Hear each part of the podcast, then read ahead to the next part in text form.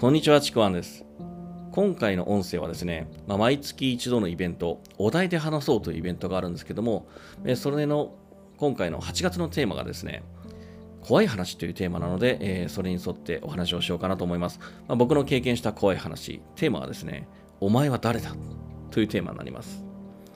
これまあちょっと昔の話なんですけど、僕はまあ20代の頃ですね、えーまあ、昔その20代の後半の頃に、まあ、青年海外協力隊っていうのに参加して、まあ、モンゴルに行ってたんですね。で、まあ、2年間行くんですけども、でその間に、実はですね、昔か小さい頃から、まあ、近所に住んでお世話になっていた、まあ、実のおじが亡くなったんですよね、病気で。で、まあ、亡くなったっていう連絡をですね、まあ、親から受けて、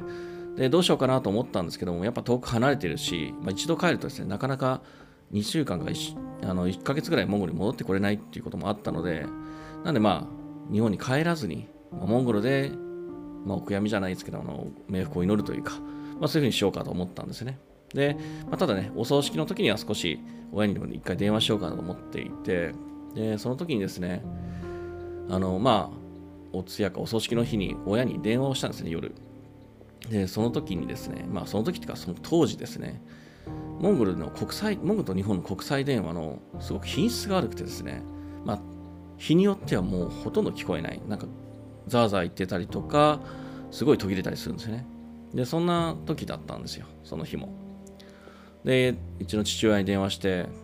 まあ、なかなか通じないんですよね。で、父親の方は、もしもしもしもしって言ってるけど、僕の方は、もしもし誰ですか？みたいなこと言ってるんですね。で、僕はあの自分の名前を名乗るんですよね。まあ、アキラって言うんですけども、もしもし、アキラやけど、もしもし？って、アキラ、え、アキラん？っていうふうになんかすごい疑問系みたいな形で親が言うんですよね。ななんかおかしいなと思って僕は、いや、あんたの息子のアキラやけどっていうふうに言ったら、父親がその時に、お前誰だって、うちにはアキラなんていねえみたいなことを言われて切られたんですよね。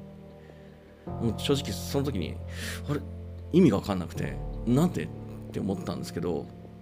よくよく考えたらですね、よくよく考えたらっていうかですね、気づいたんですよ。その当時ですね、なんか、オレオレ詐欺が流行っていて、すごく聞きづらく僕が、アキラだよって、お前の息子のアキラだよみたいなこと言ってたもんで、父親は多分勘違いしたんですね。オレオレ詐欺と。だから、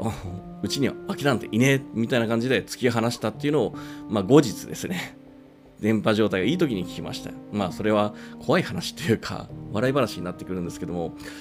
あの、と、その時にはですね、僕はあの、本当に混乱して意味わかんなかったっていうことを少し思い出しました。で、まあちょっとね、えー実はここの話には少しまた違った方面で後日談があってですね、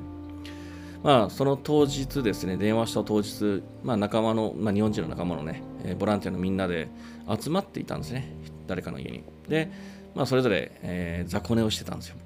僕僕も含めてね、みんな5、6人かな。で僕が寝ている時に窓を飲んでいる時かな。朝方かちょっと分かんないんですけどもなんかこうふと僕が寝ている横にふとこう気配を感じて人が立ってたんですよね。